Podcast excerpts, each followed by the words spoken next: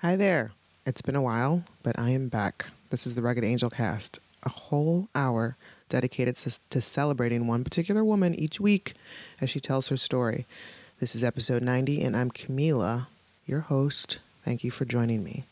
Please subscribe to the podcast on iTunes and or Libsyn under Rugged Angel Productions. You can make sure to like the Rugged Angel Cast on Facebook and follow me on Twitter at Rugged Angel Cast in order to get alerts of new episodes and just to keep yourself in the loop. Maybe there will be a topic coming up that you want to participate in, or um, you know, you found yourself you fancy yourself a rugged angel and you want to talk to me on air. So um, you can get at me through those methods Facebook, and or Twitter. This week's guest is multidisciplinary artist Lindsey Scherloum. Lindsay and I have a great conversation about self discovery, mostly. And um, that involves a lot of travels for her, including the time that she decided to walk from Asheville, North Carolina to Columbus, Ohio. Let's get into it.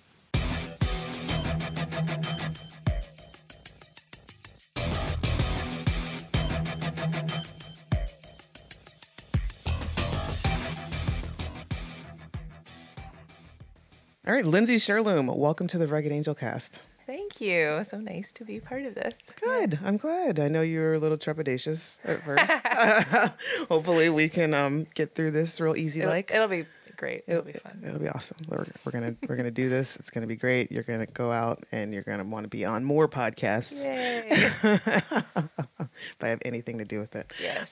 How is your day going so far? Oh, my day's been pretty good. Yeah. Um, you know, just kind of chilling. I just came from Eat'n Park breakfast buffet, uh, which I've never really partaken of before. It was uh, quite an experience. Yeah, um, it's been years uh, since I have participated, since I've stepped foot in Eat'n Park. Um, you know, the older I get, the more I realize there are certain things that my body has less tolerance for, yes, and uh, Park and McDonald's are a couple of them. Yeah, McDonald's is definitely on my list. My husband had never been to Eat'n Park before, so this is oh really kind of like a important moment. Okay, well, as long as you got that out of the way, and yes, exactly, done. Check. Check. Moving on. so, where are you from originally? I'm from Silver Spring, Maryland, so outside of Washington D.C. Okay. Um, what What was growing up in Silver Spring, Maryland like? Hmm. It was it was something. It's a pretty uh like I grew up in a development that is lots of winding roads. It's kind of your like very stereotypical suburban kind okay. of place. Um, hmm. Big houses. I had a really long driveway. There was like there was a pool in the community that was like a member pool. You, you know. Okay. Um, I think I have a friend who lives in Silver Springs right now. Yeah, there's a lot of these different kind of like I don't know like developments. Yeah, she's and she lives in like one like a cul-de-sac yep. situation, and yeah, totally. Um, Okay. But I oh yeah. Oh, go ahead. Go ahead. I was just gonna say that I had I I made these girlfriends when I was like in middle school, and uh-huh. we would go on these pretty amazing adventures. Oh really? Because there's like all this sort of undeveloped. It was a, it was farmland before, and so there was okay. kind of like a border around it, mm-hmm. and we would just kind of like go out and explore. And there was like an abandoned barn and like enchanted streets or you know like forest roads. oh, this is fun. Was, so this really sounds fun. like the makings of like, of like oh, a young adult uh, yeah. a book right now. Was, One of them is a like a series for young adult literature actually right now. Oh, really? Yes. So what sort of things would you get into? Was it like collecting and finding dead things, or like was it more like? Things. It was like just magical kind of sto- fiction stories. Okay. Like I remember um, there being like a yeah my my one friend lived in a really old house. My friend Daria. Um, and you had a friend named Daria. Yeah, she's still my best la, friend. La, she's la, awesome. Daria. yeah. Um, so and she grew up in I think like one of the farmhouses that was originally there, and so there were all these like rooms and there was this big bureau that we'd imagine that like took us to another land and um and then we'd like go and run around in the fields and pretend like I don't know. It's kind of it's weird to think about. I was like twelve right. doing this. right. I mean, you know, it's but good though it that so that there was still a, a level of you know imagination and purity and just like simplistic life at 12 and you know you see a lot of 12 year old girls now and it's like you guys are trying to get baby grown so fast so, early Yeah. but no that's a good that's a good story i like that that's nice memories It's right really there nice memories. I agree. Yes. so you were born there and you you lived most of your childhood or all of your childhood? yeah, I was there? born there, and then we moved. We lived in Connecticut for a very short period of time, and Mm. then moved back to Maryland. okay so what brought you to pittsburgh Yeah, that's a long meandering story. all right Um, what let's get into it really, what brought me? I moved to Pittsburgh, um, partly because I was having sort of a, maybe it was. What is it? Mercury in retrograde, kind Mm, okay. of like what is going on in my world. And I had a friend who studied creative nonfiction, Mm-hmm. um, like my best friend, another another very good friend from childhood.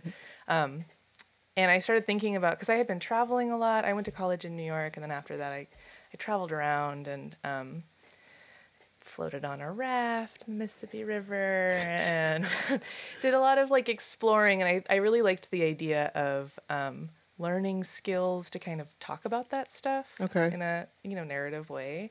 okay so so you enjoyed learning a skill and then t- telling the story of it of, of the Well, skill Yeah, when so I I came no I guess what or I'm thinking- learning the skill of, of telling a of story telling a story. Okay. Exactly. right. I felt like I had all these stories in my head from traveling, and I wanted to learn how to tell them oh okay and kind of share the. I mean, I I just have met so many people that, you know, once like through just. I hitchhiked a lot. Like I've met all of these different people that are so interesting that I really never would have um, given second thought to before. Right. Like that, yeah. And I and I really wanted to somehow honor that and Mm. talk about things. So um, creative writing seemed like a way to do that, to learn about it. Is that what you went to school for in New York? Um, no, in New York, I went to school for visual art and anthropology kind Oh. of together in an interdisciplinary Interesting. school. Yeah. Um, yeah, it was really, I could take whatever classes I wanted to, and then I just had to put it together at the end. That's awesome. what what brought you to that to anthropology? Anthropo, yeah, that's a good question. Um, I guess, I don't really know. I mean, I started, it's like so long ago to think about, like, I thinking about that. Um, I, and I think that anthropology is probably the word that I give all of the things that I kind of ended up in. Like I took comparative literature classes. I took, um, I guess there were two classes that I took by the same professor, um, Don Kulick, who's this linguist, anthropologist, and um, he taught a class on the anthropology of language that was totally fascinating to me. He did field work in um, a number of places, but Papua New Guinea in particular, and he and he talked like about just the way that people use language to create social status and um, yeah, different like sort of like how people are organized on a social level and worldview level, and how that connects to the languages that they speak and how that describes their world. That is interesting. And then the other thing that he taught was gender, or sorry, anthropology of gender and sexuality. That was based in work that he did in Brazil with transvestite, transgendered prostitutes. Oh wow. Um, And so that was also just like, it was hu- huge for me to go into this lecture and like learn about that and see like Annie Sprinkle videos and all of these different kinds of like just uh, you know there are so many different ways to be human in this world. Um, and so those were pretty important. And then kind of the other things sort of swirled around that like I don't know um, the American road trip was another kind of class that I took just to think about how A class called the American Road Trip. yeah. it was great yeah and what was this? What was this curriculum was a- like? that was like a literature class. Okay. Um, but it was a lot of yeah, thinking about how um, roads in America have changed and how they have shaped who we are. Um, again, like organizing people. It's I mean literally organizing the land that we Mm-hmm.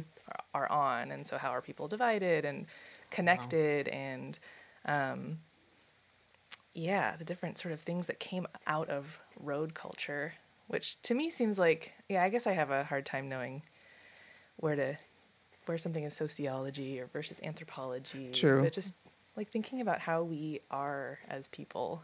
Um, No, it's a, it's. I mean, especially in this political climate, it's it's a great thing to just to always have that question, kind of in the back of your head of like, who are we as people, and just the fact that I and I like that how you stated that um, there are so many w- different ways to be a human, Yeah. which so true. Yes. So true. And the sooner we all kind of agree upon that, the better. yeah. Um, it takes every kind. so, did you take a road trip? Did you take your, Did you take yourself a Great American road trip? Because you, you mentioned hitchhiking. yes. Right. was that here in America, or were you like? It was um, it, also in Europe. But Okay. Basically my junior year of college, I like my friends were going abroad, Mhm. um, and I was kind of fed up with people a little bit. I Mhm. was in New York City. I felt like I was I was starting to feel the thing that made me want to leave there, which was that like you have to ignore so many people on a daily basis because Right. there are just so many people there Mhm. that it kind of like hurts your soul a little bit. Oh. I mean, before you, you before you lived in New York, did you consider yourself a people person? Mm, I think so. I was Okay. pretty social. Yeah. All right. Um, I mean, my neighborhood was kind of isolating because there's Right, but you were, But not, yeah. it, but it wasn't really like you know, if I had to talk to one more person today. no, it was. I, I was okay in that regard.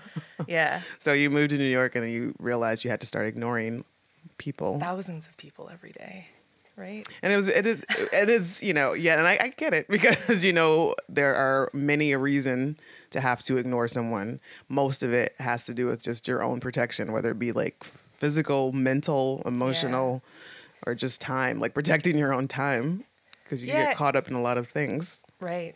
And it, and it was really it was like a quantity thing. Mm. Like I I guess in Taoism there's this idea that you can conceive of 10,000 things and that is really the limit to what you are able to truly wrap your mind around. Interesting. So they kind of refer to the mother of 10,000 things. hmm Um, but I think that's kind of true. Like, I think there's a limit to how many people you can acknowledge as even just being like humans. Right. And when you are just flooded with so many people, like you just can't take any moments. You, there are not enough moments to say, like, yeah, you are a person. Right, you're a person. You're, you're, you're. It's like too many people. So essentially, Facebook is and Twitter are just like New York City. Yeah. Just- right. yes, you just have to disregard Yeah. so many people. So yeah, but that's funny because those are um, there's already sort of like a a separation, Mhm. and so I think it's easier maybe, or maybe it's not as harmful to well, ha- to me anyway to just my ignore Yeah. someone. Else. Well, yeah. I mean, I totally because essentially, yes, you are. You are literally like scrolling past whatever little bits of information certain people decide to share about their life, yeah and then you pick and choose what it is, which one you want to get engaged in. yeah right A lot of times, it's not worth it. But Right. but you do yeah yeah okay, so you got to that point yeah where you had to. I just wanted I what I wanted to do was walk by myself from Asheville, North Carolina to Columbus, Ohio, where I had two contacts. Like I, I had You met- wanted to walk, and I wanted to walk there. That was like my plan. I want I was Why? like gonna just so that I could be like alone. Interesting. Yeah. and I was like 19 or you know, I was just kind of like I had this idea that I wanted to do that. So And I, what uh, what year was this? Was, was this um, like it pre was cell phone? 2003. Okay. My parents were like, if you are going to do this, God bless my parents. They, Right. Yeah. Just the fact that they were like, if you're going to do this, God, I would have been locked in a cage. Like, oh, like immediately, nope, padlock on your room. You're not going anywhere. Yeah. Do you get this crazy notion out of your head? they're amazing. um, but they, they bought me a phone, like Mm-hmm. you know, a flip phone, and was like, you have to at least have this so that we can get in touch that. with you. Um, so yeah, it was like right at the beginning of cell phones. I was really resistant to cell phones at that time. Like that's how early it was. that I Uh, was like, no, no way. you're not going to bog me down, man. yeah. And so and so I went to North Carolina um, and hung out there for a little while, and then just kind of walked into the um, I'm sorry. You said you had two two contacts. So you yeah, had like I had, I had a good friend in Columbus, Ohio. Okay. a bunch of friends actually, and I had um, there was a person that I had met, a guy who went by Potato, um, that I had met in New York, who was like you should come to Asheville sometime. Like Okay. basically in passing. And so I just kind of showed up there Yeah. and um like found him and Wow. was like, Can I just stay in your floor? And it you know, I've definitely learned a lot of lessons about hospitality and like how to be a good guest. I'm not too proud of just like showing up and being like, "Hey." But yeah, it was it was a really kind of magical time for me in Asheville. I hooked up with a bunch of cool people that I am still friends with. Um, and then I decided to start walking, and I just started walking. Um, I think on the Blue Ridge Parkway, um, and I was wa- I walked for probably like a day and a half, or like ha- maybe a full day. Mm-hmm. I spent the night in um, just a big kind of like forest area that somebody actually had. She'd seen me and she was like, "I know that this is a good place. The people that own this land are not gonna mind. They aren't gonna be there. So just stay there the night and then keep going." Um, and then the next day, I was walking and I was reflecting on how really isolated I was when this car came by me and um, oh, I think I must have put my thumb out. I must have thought like I don't know where this road goes. It seems like it's going for a very long ways and there is no nobody. Right. So I was like, I don't know if this is really the right thing to keep walking into. And this car So came. the best thing to do is I'm going to hop in a car with a stranger. Well, I, was, I know, right? It's not. Maybe, maybe I don't know.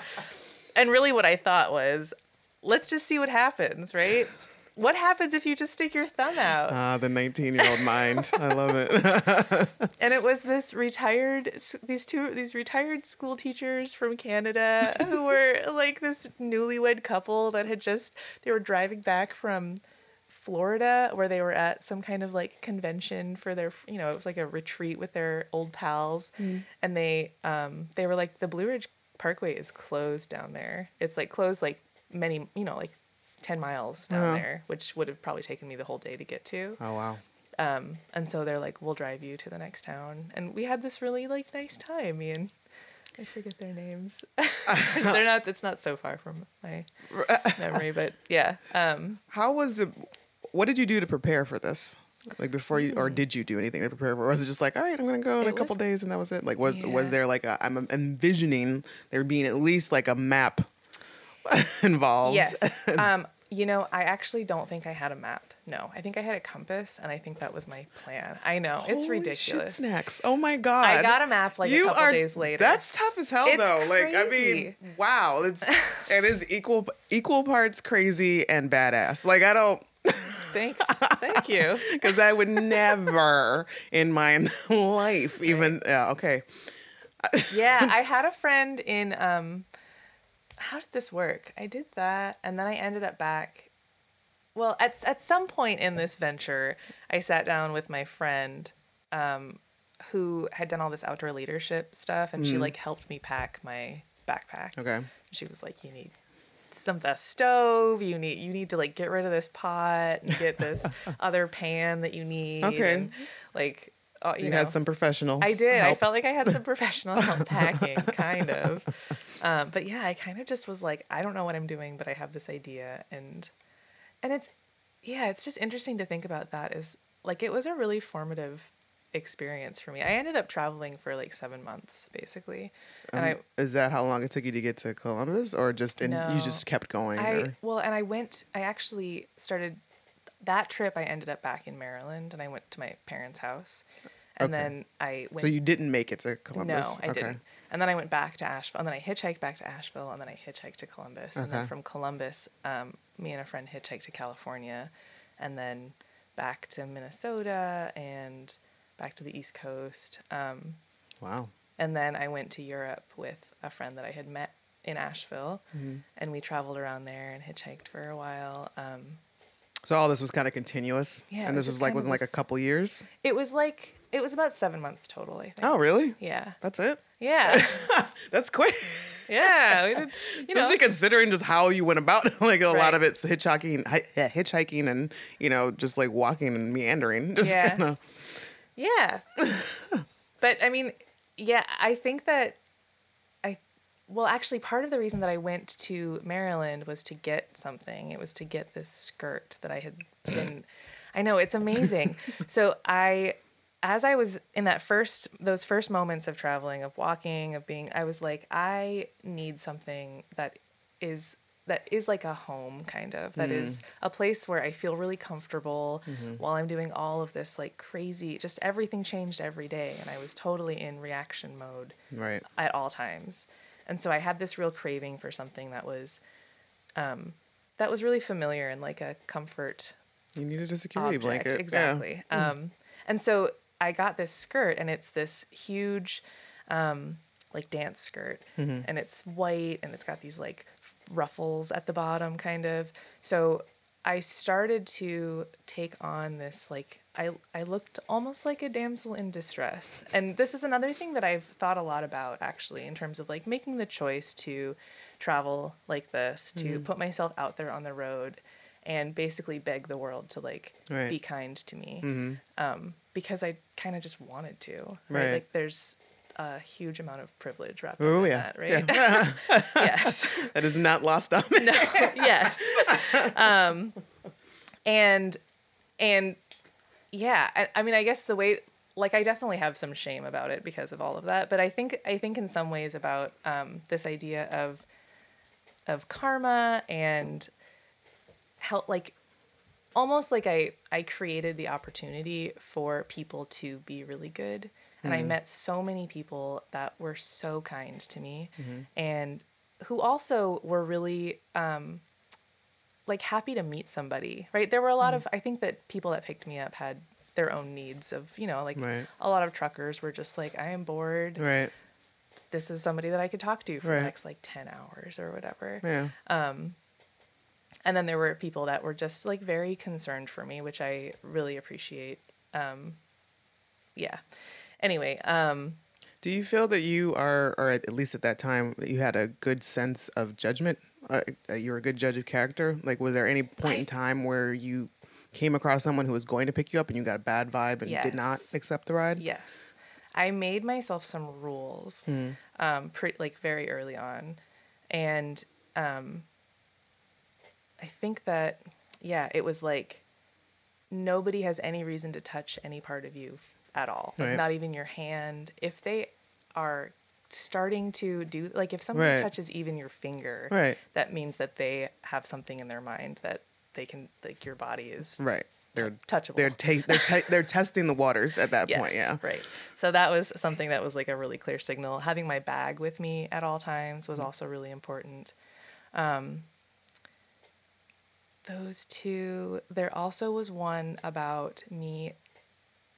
Oh, I would never get into a car with more than one man. Oh, good. Okay. Yes. That's good. Um, and if a man looked like somebody that I would just like never in my wildest dream, like that was just somebody that looked desperate for sex. I guess is what I just put it. say. Yeah. Just Just put it yeah, out yeah, there. exactly. Just go I ahead. Keep just it, like keep it real. that seems like desperation is a bad. I don't want to right. Yeah. You don't need to be a part of it. a it. part of that. and so those were kind of my guidelines. And I got into some situations where I felt uncomfortable Mm-hmm. um, and like talked my way out of them. Okay. And I feel really lucky about Yeah. that. Um, I also just watched Dave Chappelle's um, Equanimity and the Bird Revelation, his Netflix Oh, recently. special. Yeah. Yeah. And it was awesome on a lot of levels. But one of the things that he said was that, um, like, you know, in light of the Me Too Mm-hmm. movement, women are not all equal. There are some women that are really strong, and there Mm-hmm. are some women that are not as strong. Right. And it's important that we support the strong women, and it's important that we, um, yeah, support them. I guess what he was saying, so that they can make a place that is safe for all mm-hmm. women. Um, and I have thought a lot about why I did not encounter any real violence in this mm-hmm. trip, and that like maybe I was blessed with some kind of just I don't know confidence maybe in hmm. in strange situations. Well, you have to have some level of confidence just to even just- start this journey. yeah well right and that it's like it's it's not like my experience is not um it, it does not say anything about about women and vulnerability and Mm. right just because it is I don't know. Like I've I've tried many times to think about like, well, if you know, I was like always thinking about that as a possibility and Mm. that I could outsmart them and like this and that and Mm-hmm. kind of like thinking that there were that there was some situation or some I don't know, something that made me able to to get through it. But I don't know. Yeah, I just I think I, I'm not really you making just sense right now. well no you i know what mean you saying? just it, there a lot of these things they don't make sense it's just a matter of you know time place space and Right. as well as you were definitely blessed in Yes. that time frame there was something watching out for you or even you know and it's not to say that when women are taken advantage of that there's not anyone w- watching out there's no real rhyme or reason it's just a matter of who you may who you ended up coming into contact with yes, right. and you just happen to, you know, be put in the path of people that were not out to harm you. Yeah, right. So, yeah, so there's that. Yeah. That. yes. Yeah. Um, but yeah, I just I met so many people on this trip, and I thought a lot, I was scolded a lot about um, about being a woman and Mm. traveling like that, and I felt really angry that that was the narrative. that that was the reason why. that- Yeah, because it could just as easily be a man just, you know, traveling by himself and Yeah. no one's really going to think that much about it. They'll think Right. it's, oh, that's odd. But, you know, a woman doing it, something's got to be wrong. Right. Something's got, she's running from something, she's running to something, or, you know, Right. something is not right in her head and she just doesn't understand this is a dangerous situation. And unfortunately, that is the time and place in which we live that there, and it, un- that's the, that's what a lot of people think, and, and predators see it as such. Yeah, definitely. yeah, So you made it out of that. I did I Safely. through. Yeah, well, and I guess my point was that um, I got rides really fast, so Yeah. it didn't take very long. Okay. like, I made records. I feel like I would say, partly because I was dressed up like this person that is like very obviously a woman on the side of the road, Right. and yeah, So, um, you mentioned that you, you know, had you you collected a lot of stories. So after you encountered people, did you like kind of, you know, well, I'm sure you weren't able to do it immediately, but where did you like take the time to like write down the stories that you or like the people who they were and just kind of make keep note and record of it? I didn't really write. I guess I, I did take notes. Um, like I had a journal that I wrote in, but it was really very like cryptic, kind of, you know, like uh, dram- dramatic and simplistic. Anyway, The smell of Yeah. mint will never be the same for me again. that's right. what does this mean? Or like the road tick ticking along. Ah.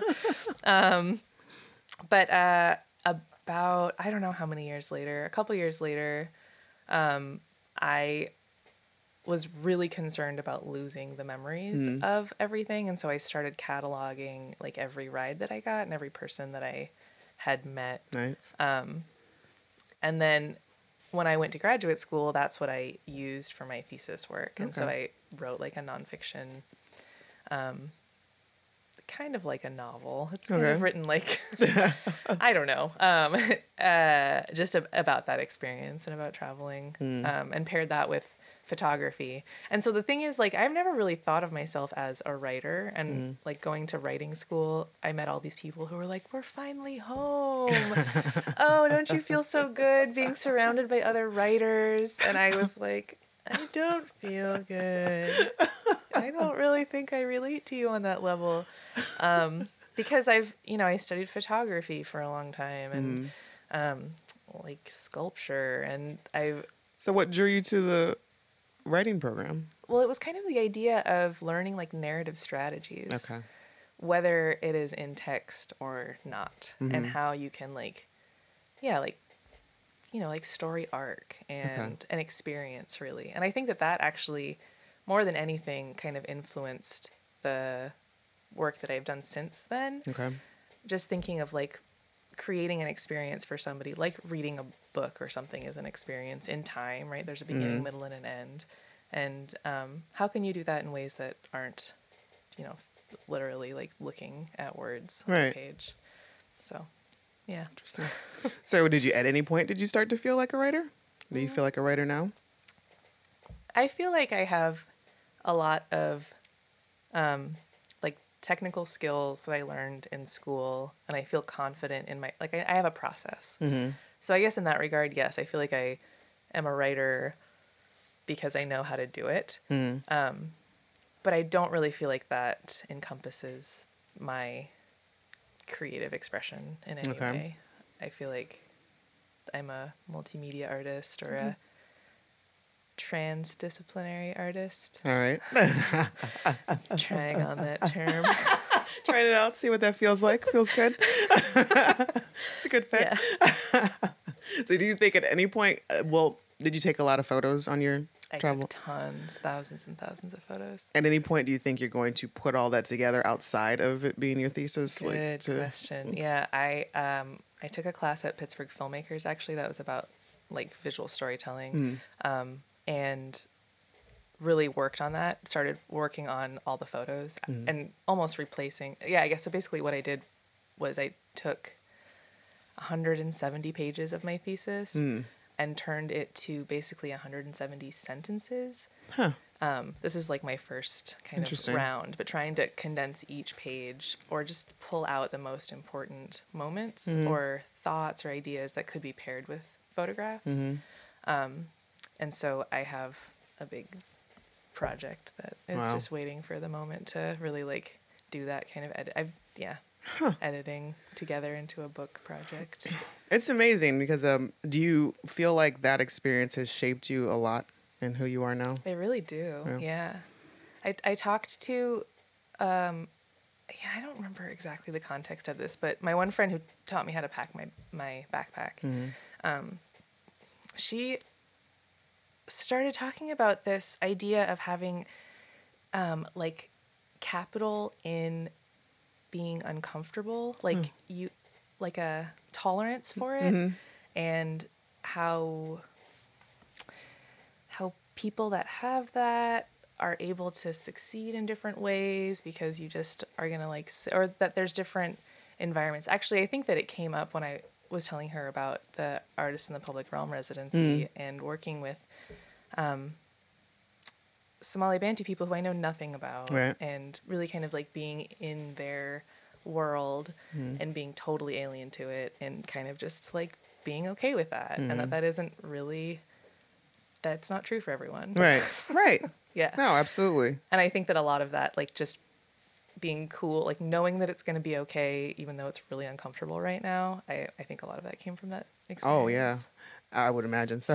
um, that, like the stakes are much higher then, as opposed to, you know, just being in a situation that's unfamiliar Yeah. and you feeling uncomfortable. And there is a lot to be said about that. Um, to take stock in like and, and have some sort of pride, or even or you know just knowing the importance of on being uncomfortable, recognizing it, but working through it yeah and not letting it define you or fuck up your plans basically Yeah, like, you know like you you react accordingly yes. like if it's uncomfortable because it's a safety issue then you know you figure out how to not be unsafe Yes. but it's uncomfortable because it's unfamiliar or because you know you're afraid of failure or Right. whatever then um yeah you just kind of work through it yeah everything's it's in it's all in a different perspective too Yeah. right because it's like this is i'm going to like wake up in the morning right? Right. Yeah exactly. It's gonna it's gonna be fine. This is okay. really not the worst thing. Like as long as i don't offend anybody Right. it's fine. Yeah. And right and it's like i'm learning and i am there's so much benefit to this experience that the discomfort is totally worth it. So, I mean, for those who do not know what you're speaking of, Yeah. just so you're doing an artist residency with the Office of Public Art and um, uh, in the pu- artist in the public realm, and you were working with. Well, the thing was, and for those of you who don't know, I work for the Office of Public Art, and I am project managing Lindsey's project. Yes. um, and um, we are working with four different artists and paired them with four different communities or organizations that work with um, the immigrant and refugee communities here in Pittsburgh. And Lindsey is paired with the United Somali Bantu Group of Pittsburgh. Yeah. So, and you've been working with them since May, mm-hmm. and uh, you still got like another year ish, maybe. And um, so, yes, what has this experience been like for you thus far? Uh, you, I'm sure you know there was you were tossed in there, and there was a level of uncomfortability because you knew nothing about Yeah. these people. Yeah, and I've said this before, but one of the first things that I was told by somebody from the community that really stands out, uh, one of the elders said, "It's going to be really hard." I don't know if you were at that meeting, but maybe maybe you were, Oh, I don't know. Camila. Um, but he just said it's going to be really hard for you, um, in in a way that felt like it, I had permission to struggle. okay. That was really reassuring. So that is true. It is really hard, Mhm. and it's also really reassuring that people like know that and Right. See that I'm grappling with things and But it seems like you. messing up here and there, but, But it also seems like doing you've stuff. Yeah, like you've gotten a level of acceptance Yeah. and permission from a lot of them, and you know, um, it seems like you know you've made great connections and dare I say a couple of friendships. Yeah, yeah, for real. Yeah, no, it's been really amazing, and I feel like I have really changed. Um, it's been transformative for me in some ways, um, particularly learning about Islam Mhm. because they are a traditional um, Muslim community that's really attached to the. I don't. I don't even know how specific it is, but like it's an East African kind of Islam that's very rooted in African traditions. Um, and it's just really, again, it's like it's so cool to see how people are different types of humans in this world, um, and the the ways that like magic exists Hmm. in their community Interesting. um like yeah how how do i even i don't know i think that i'm really um i will i will say right now that i i went to church this morning for the first time and i don't really go to church too Hmm. much i'm kind of on a some kind of exploratory life path where i go to churches variously and i think you know different places of worship and Hmm. um i'm just interested in kind of the different ways that that manifests Right. um, and so it's kind of on my mind, I think, right now. But um, yeah, the different like rituals and cultural practices that people do, um, the the like ceremony that you stay in your house after you have a child for 40 days and then everybody in the community comes and like there's this big celebration for the You baby stay in your house for forty days. for 40 days yeah Yeah. there's so and that's true when you get married also um, and i think that there's part of it that is people visit you mm-hmm. a lot and give you advice and take care of you so there's this sort of community support that happens in that period after these sort of important life events That's really interesting. I guess when you just with me not having any other real, real context around it, it's it just seems like that makes sense at the very base of that. You know, once you've had a child and once you've gotten married, that there seems to be because those are two very important life events. That bonding is really important. yeah Hmm. yeah so i think a lot of maybe what i mean by magic has to do with the way that a community is connected to one another and makes um, sort of spiritual growth happen in whatever ways they choose to call it. Okay. Um, that is, you know, what is so amazing about people, like the connections and the communities that that happen, um, and then that there is this real like spiritual component to it for them Hmm. as well. Like you have to do certain things because that's you know that's the way that the world is stays in balance Right. almost yeah Yeah. I can dig it. I can dig it. Yeah. I mean, there's a lot of those. I think a lot of people have the same base feelings or beliefs, but you know, just not calling it all the same thing. exactly yeah Um, okay, so we kind of got away from it, but how how did you get to Pittsburgh? oh yeah right so i i uh, wanted to learn storytelling strategies i i thought pittsburgh would be a cool place to go to school because of all Oh. the rust and i thought that See, I love this. I love just the simple fact. Like I'm literally, I am coming into this interview or whatever blind. I have zero questions prepared for you, other than you know, like how's your day, and just the simple like so far, and I have already gotten like so deep, like this great, fantastic story about you walking from North Carolina to Ohio, and then now we're like, oh, I came to Pittsburgh because I thought it would be The interesting because of the rust. Yes. Yeah. Well, that's okay. There's, yeah, it's true though. I mean, it really is. I, All right, let's hear it. I mean, I feel like the best example of my personality is m- my husband and I um, met like three years ago, and then a, a week later he came and visited me in Pittsburgh, and we went for a walk on the train tracks, and we both were just like picking up all these rusty bits of metal, uh-huh. kind of like kids in a candy store. And we like at a point looked at each other with our hands like full of weird little bits and pieces of things, and we were like, "What are we doing right now? We should not be in public together. This is like now we're on our way to get tetanus shots. yeah so i don't know i was really interested in kind of the the post-industrial landscape Okay. of pittsburgh.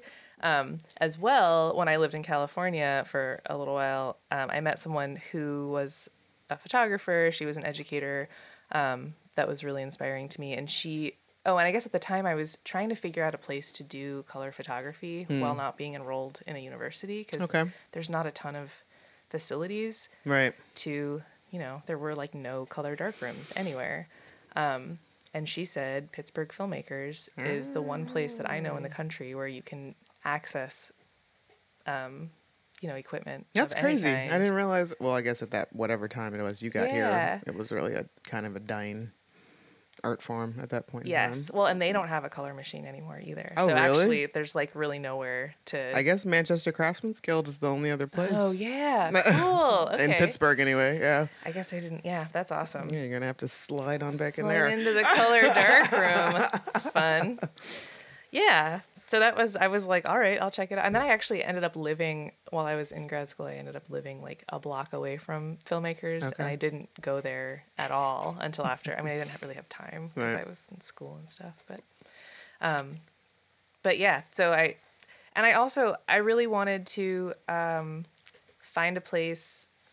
I I believed that getting a graduate degree would kind of root me in a place. It would Mm. make me professional connections. I really wanted some way to kind of feel like an adult. Um, Don't we all? and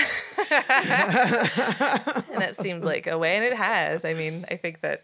Yeah, I think graduate school is pretty good for that. Yeah. Honestly, you go, you go just in debt. saying it. Yeah, That's exactly. another one. exactly. You know, just yes, having this huge debt in your head and just saying like, yes, I'm in grad school. It's like, yes, very, very adult like. Yeah, and so I and I, I wanted to stay somewhere. I had lived in a lot of different places for no more than four years, I think, Hmm. um, and I wanted to kind of be somewhere for a while, and so Okay. And how long have you been here now? um, seven and a half years. Okay. Yeah, So you're almost there. To that when I moved here, I was told like ten years is kind of like the, oh, you're a Pittsburgher now. Like that's uh, oh, wow, that's because I for the. I kept you know be like, oh, I'm not from here. Oh, I'm not from here. Have I been here since? And I'm like, ah, you're a Pittsburgher. so I, I mean, at this point, I think I've been here like 20 years. So um, so That's that's awesome, Camila. That, does it feel small? does Pittsburgh feel small? Yeah, Now it does. yeah. Um, when I first moved, because I'm come, I come from Toledo, Ohio, and it's not small, but that was all I really. That was my reference point for everything. And you, know, you grow up there. I was I lived there for you know till I was like 22, 23.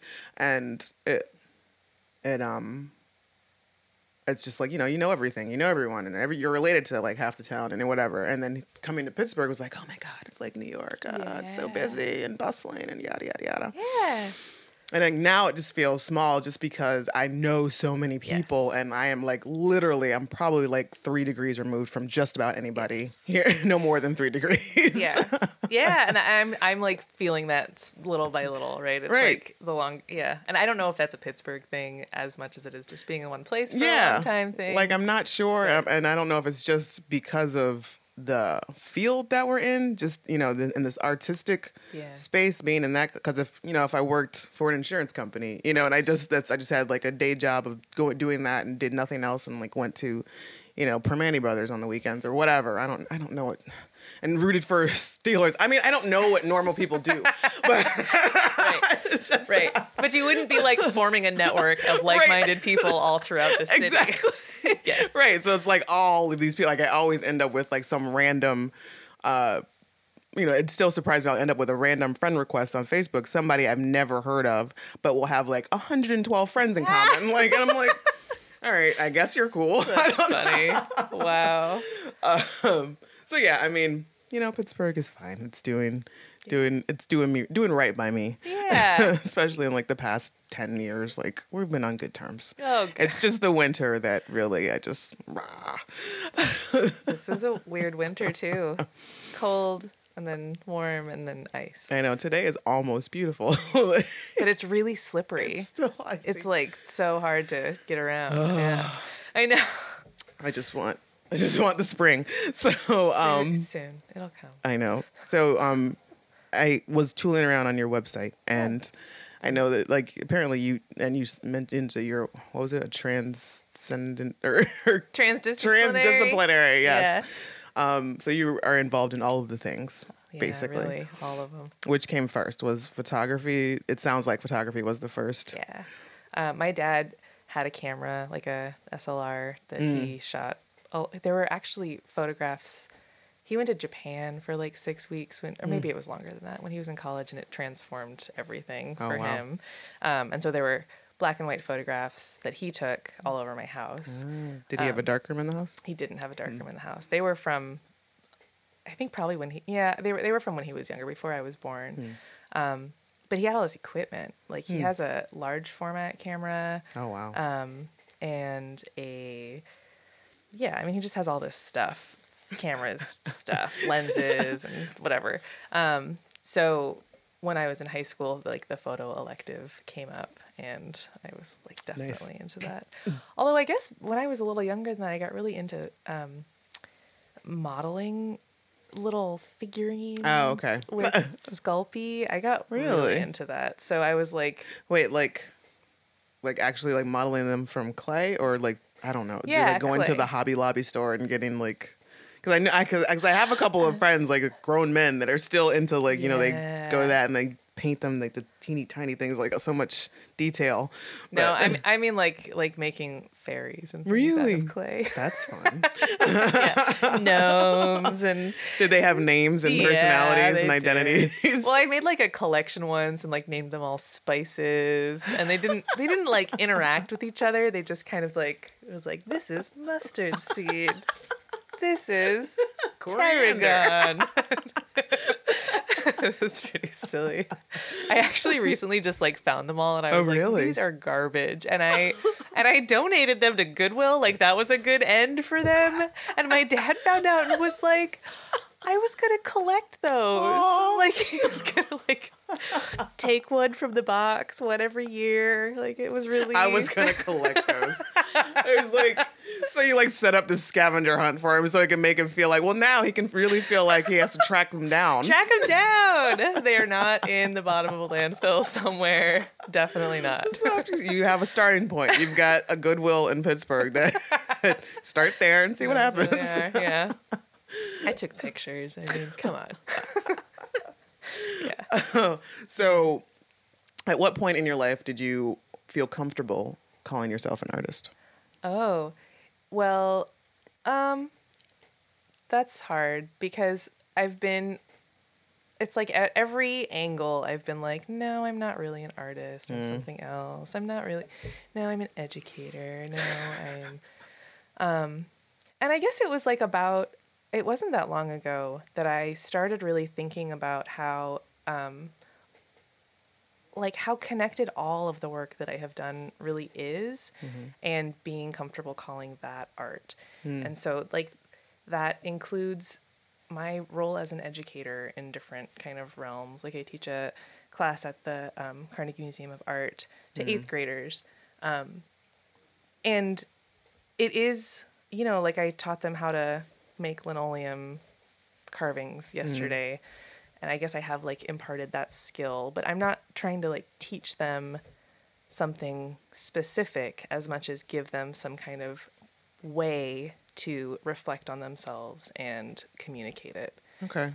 And so I think about that with, you know, like all of my projects that it's really meant to um, get you to, yeah, to, to participate in some way in the process of thinking about how you fit with the people that are in the room with you Mm-hmm. or the people that are in the city with you and how you kind of all relate to a single idea or topic.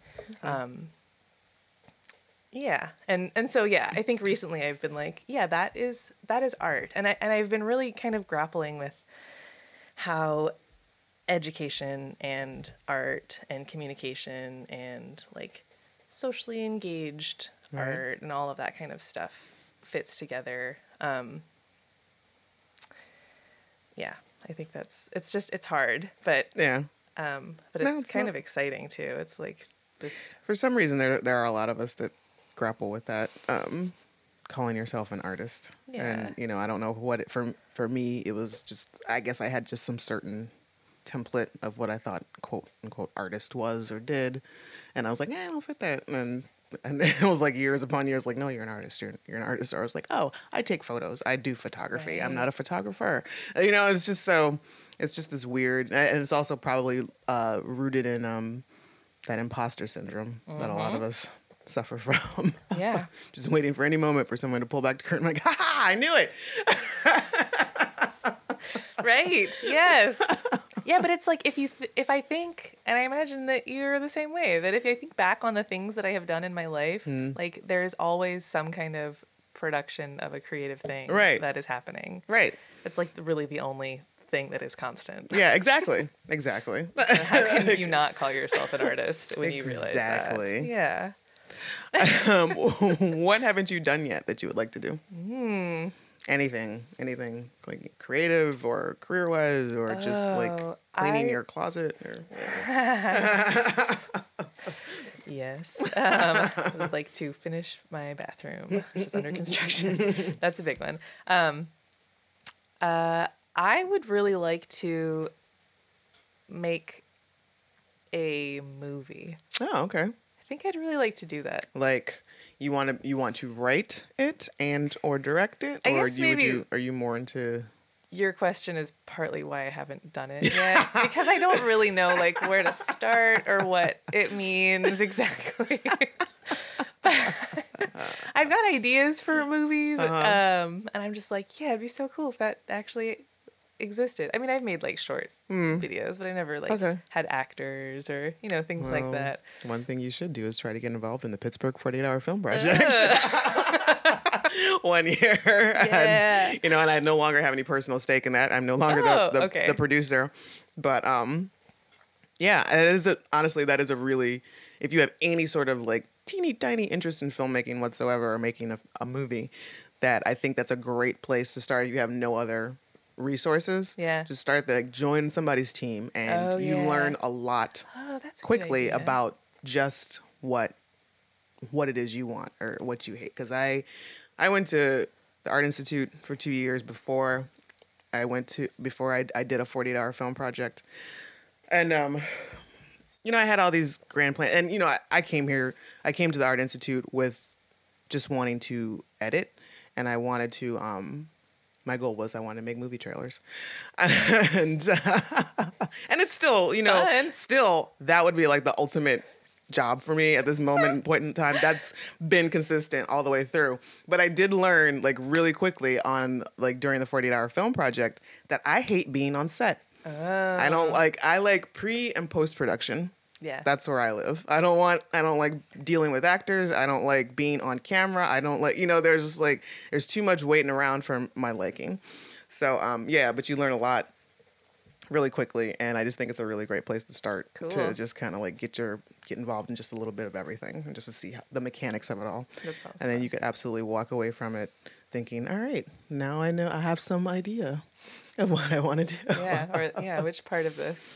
Now, what tor- what sort of movies are you drawn to, just as a consumer or as a Like as a fan? experimental kind Mm-hmm. of weird art movies. I feel like Dead Man, um, the Jim Jarmusch film Dead Man, is probably one of my favorite films that is sort of more normal, but it's black and white. and Is it the just- Johnny Depp one? Yeah, with okay. Because it just almost seemed just too normal for you, Yeah, right. quote unquote, for you to. yes. It's like with Johnny Depp. But you know, there's like it. there's like weird like moments where Yeah.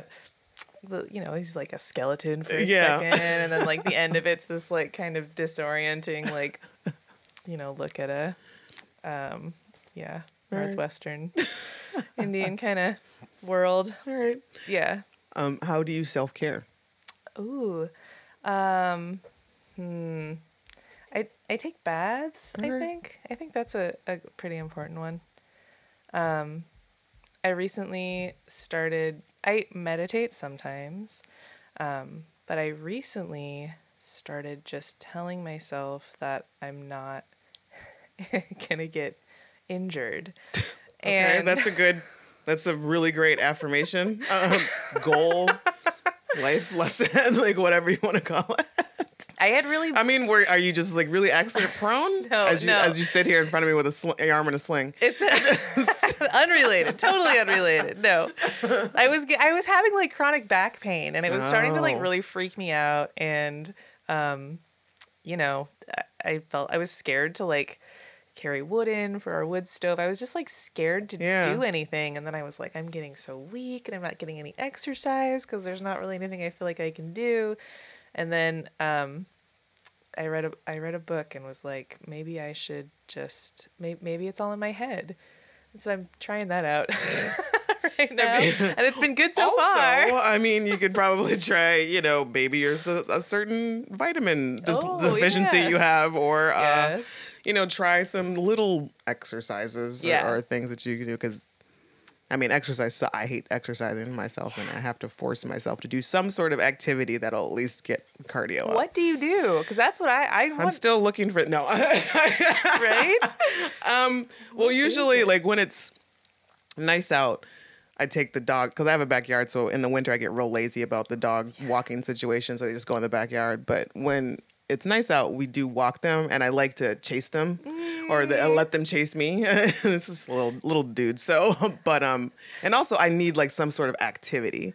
So every so often, I will find a dance class somewhere Oh, and cool. take that, or you know, um, I found this website that has these ridiculous like um and this is like such a geek moment in my life um like it was a website they have these ridiculous um like uh exercise reps you know like you know all this kind of stuff but they're tailored around like certain television shows and things like that so i've kind i found one that was Buffy the Vampire Slayer related, and it's got like you know these different reps and stuff. And so what I've done is, I will as I watch Buffy, I will do this Oh my and gosh, not feel like such a. so funny.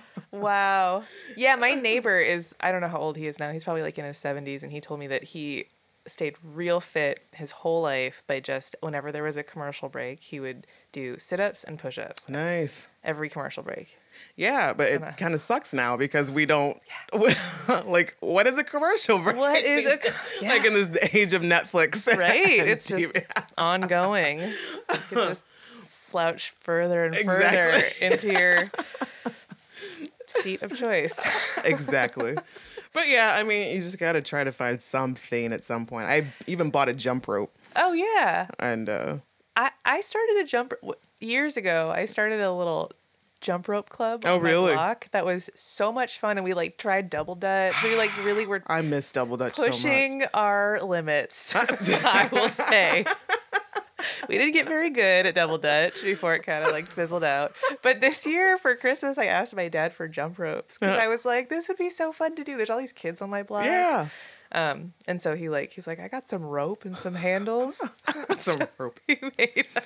Well, I mean, you know, you can't just have any sort of rope if you're double dutching. No, I know it's got to be. It's Kind like, like we used to like go to the hardware store and Oh. like get like parts of like extension cord like when they would sell them like by the by the yard or whatever like you just get that and like like these because big regular rope really doesn't work. it's not that good no like you need the weight like you when you get that when you get in there you yeah. yes, yes, yes. like yes that's That was it. Okay. That was- well, you know, I'm gonna I'm gonna try it with this rope, but now I know. Yeah, I mean, extension cord is the. it's a little yeah. It's just got a little bit weight to it. I mean, I don't know how they're making jump ropes a lot. The, like these days, like I just have like a regular little plastic Yeah. jobby that, that I do in the backyard every so often. But um, yeah, double dutch. those were the days. I know, so fun. I miss that. Were you good at it? Were you good? I was? I was I wasn't like Would you be our team captain? I'm probably I was probably good enough. To, yes, I could probably be a team captain to, to teach a bunch of adults now. Yeah, Come sure. spring, you make Come- it. give me a call. I am there. Yes. honestly, because that was uh, just you would look. It was such a it was such a culture. Like it was like everybody would bring their ropes, and then at recess we'd go, or the you know everyone had you know oh god it was just so much. It was so great. like there were camps. There were. Whoa, that's awesome. Uh, yeah, like there was a our um there was a a, a double dutch camp at, back home, and I think I was probably like sixth grade, and uh, it, they would meet at the library, and um it would be in, like the parking lot, like just like this roped off area, and this just be like you know Wow. 10, 15 girls just double dutching it. But you guys didn't compete. I didn't. You Um, didn't. I don't think I went on a regular enough basis. Like Yeah. it wasn't like a.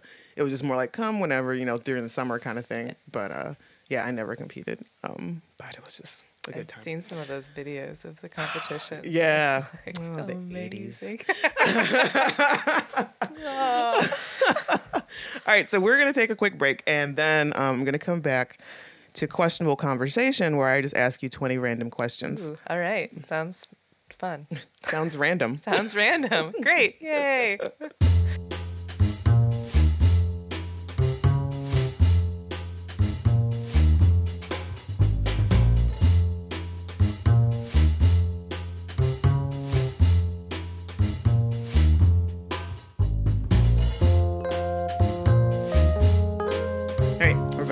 Sherlin, and now it's time for questionable conversation. These are not rapid fire, so don't feel pressure. Okay. Phew. All right, number one, what album can you listen to from beginning to end? Um, like every album. Oh, really? No. yeah, no. Um I I I guess I think most about the albums that I listened to when I was a kid when that's kind of like how you did it. I don't know, maybe I'm wrong about that, but I I feel like I just would put on something and listen to it to the end. Oh, okay. Maybe it's I mean, I guess it is different now when I'm like using, you know, like iTunes or whatever and you can just pick this Yeah, or that. like kinda on skip around. Um uh yeah, like Dark Side of the Moon. Okay. Love it. Um, what else am I thinking? Yeah, I'm like drawing a blank on even any music. Music's kind of hard for me. I will just say because Okay. I I'm I'm pretty like cool with whatever. Just whatever. Just Yeah. press play and just let whatever ride. Okay, Whatever. that's okay, okay. Cupid is another really good one. Uh, okay, Cupid. Sorry. Okay, computer. Excuse me. You can see what's like more recent. Yes. More Okay, but yes, that is a good one. okay, Little computer. Radiohead. A little Radiohead. Yeah. Yeah. Okay. Um, if you could ask your future self one question, what would it be? What should I have done better for my body? Ah, that's a good one. I think that's really the thing. Yeah. How old were you when you went on your first date? 15? Do you need to write down things to remember them? Yes. I make lists all the time. Tons, tons of lists. What was your first job? I worked at a coffee shop in Dupont Circle in Washington, D.C., Mm. barista. Oh. Um, yeah. I, I, I got that job. My parents were, I think, in another country on a vacation, and I wasn't supposed to have a job. So my, like, rebellious, like, what am I going to do when my parents are out of the country? I got a job. ah, that is Awesome. fantastic. Yes. That is- Nerds? yes. um, just uh, this is not one of the questions, but are you an only child? I have a sister. Okay, three years older than me. a year Yeah. older. Okay. Um, just run around, get a job, man. Yeah. Uh, your your favorite song to sing?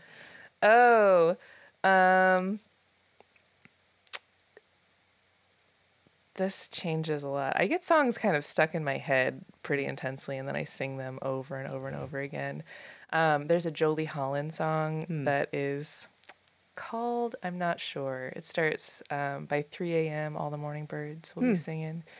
Um, yeah, what is that song called? It might be called Morning Birds. Okay. It's really pretty. Yeah. Um, how do you learn best? By listening, watching, reading, or doing? Um, I think doing, and I think that like I take notes Mm. kind of in a sort of obsessive fashion sometimes Right. because the act of writing it puts it into my mind better, even if I never look at those notes again. Right. Uh, what's the first thing you do when you get home from a trip? My laundry? What is your favorite part of the human face and why? I'm really drawn to people's mouths. Like when I speak to them, I look at people's. Okay. mouths. I'm not totally sure if that's my favorite part, but it is for whatever reason Huh. the thing that I'm kind of focused on. I know that I really like this. That little divot? I think it's called the infundibulum. Infundibulum. I think that's what that's called. I think you're only the second person who has ever chosen that part. Uh, it's interesting. Like it's and it's you know right it's like it's like a um a remnant of this process. I guess most of our body is you know some kind of process of development but i mm-hmm. feel like this place between our lip and our nose is really that shape just because that's what had to happen for our lips to form and our nose to form and all of that other stuff to form. I think it's just it's kind of cool. I love the fact that you took the time to find the name as well as you put so much thought into like why it's there because I never in my mind have I ever even thought and you know I even had I had like a an incident there. When I was little like I I got hit and I was 4 Oh. I got locked in a bathroom and um it was like a 4th of July party. I totally remember like everything. It was a 4th of July party. I got locked in the bathroom. Some cousin or something tried to get me out and I was like standing right there and I got hit in the mouth Oh, with no. the doorknob and it's just split go to the emergency room there's stitches involved yeah i remember wearing i was wearing like a Rainbow Brite little tank top and it was all bloody oh. so yes there's that little that's the scar in my infundibulum Nice. Um, 80s or 90s 80s. all right do you enjoy thunderstorms Yeah, I do. I've seen some really beautiful thunderstorms, just like sitting watching yeah storms. It's so fun. how did you handle the elements when you were walking on your Yeah. road trip I guess I had a, I don't know how I did. did you have i'm assuming you had a tent I had, uh, I think I just had a tarp. oh I think I had a tarp. okay Um, Like clearly, uh, this is like And- I'm fascinated by this, and please don't think anything No. like I think anything of it. Like when like two months from now, I start asking. I just like randomly every time I see, him, I'm just asking you another question. how did you go to the bathroom? yeah. Um, yeah, I don't. I guess when I was in Europe, I had a tent, but I don't honestly remember rain ever. Huh. It was the year in Europe that it was so there was like a heat wave and people Mm. died. It was like it was really bad heat. Um, but I don't think that, and I think that was maybe part of why there wasn't rain. Wow. I don't know. Anyway, All right, if you could learn any language fluently, what would it be? it would be Somali. Uh, do you remember your dreams? sometimes, yeah, I remember. Uh, yeah, sometimes parts of them. Yeah. Uh, what is your favorite part of the day? Um, I think I really like sort of the end of the day. Mhm. I, I'm definitely like the most thoughtful. Like I'm very active, kind Gotcha. of later on in the days. yes, as the day goes on, It's more and I get a little more creative, a little bit more yeah, able to deal with the world. that's right. Um, uh, outside of family members, with whom is your longest friendship? Taria Rogers.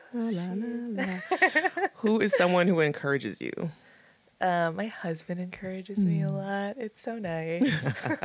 but my parents really encourage me a ton. I mean, right? Think about like being like, all right, just Yeah. get a cell phone. Right. We're gonna do something crazy. It seems like you have a good crew, a good uh, behind you, a, a good support system. I definitely feel that way. Yeah, I've got actually a really huge family that Oh, really? all think that I'm a little bit crazy, but also are just like really rooting for me in every way, which is so nice. That's amazing.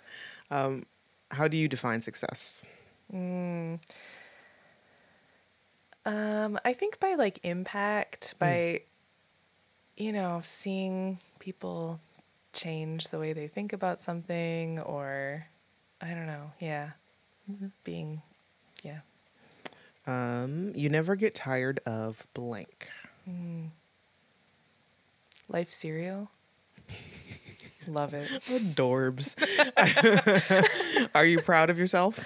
I yeah, most of the time. Not all the time, but most of the time. Describe yourself in one word.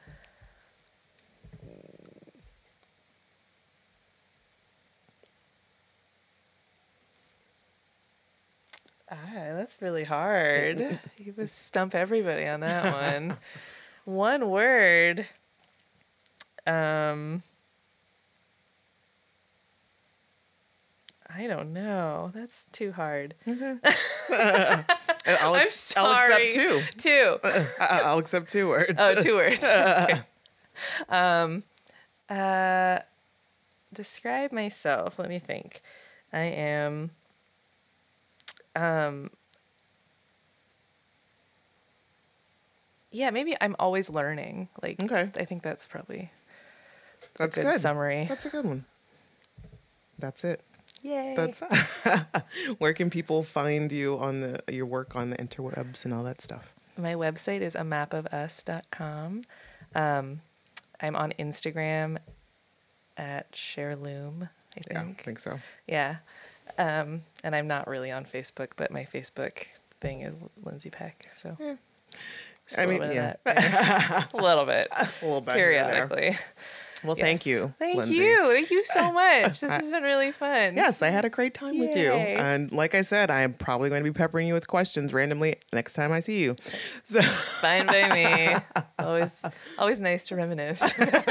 Weird things I've done. and I, seriously though, I, I do expect um, some sort of project, some sort of summary of this, Yeah. of that trip or whatever. Maybe that can be your film, Hey. your well, experimental film. that's part of it actually. Okay. Because I had an alter ego and, you know, she she did something on the you'll you'll you'll ask me later. Just throwing it out Wow, there. wow. Okay, great. All right. So, yeah, again, thank you. Um, thank you guys for listening. You can find you. out, you can find me on the interwebs at ruggedangel.com. I'm on Twitter at the underscore rugged angel. You can find the show, old shows and new, on iTunes, Libsyn, um, iTunes and Libsyn, not a new platform that I just made up. Ru- Uh, look up Rugged Angel Productions. Rugged Angel is one word, or you can just go to the podcast website at tinyurl.com, Rugged Angel Cast. All right. Thanks for listening, and until next time.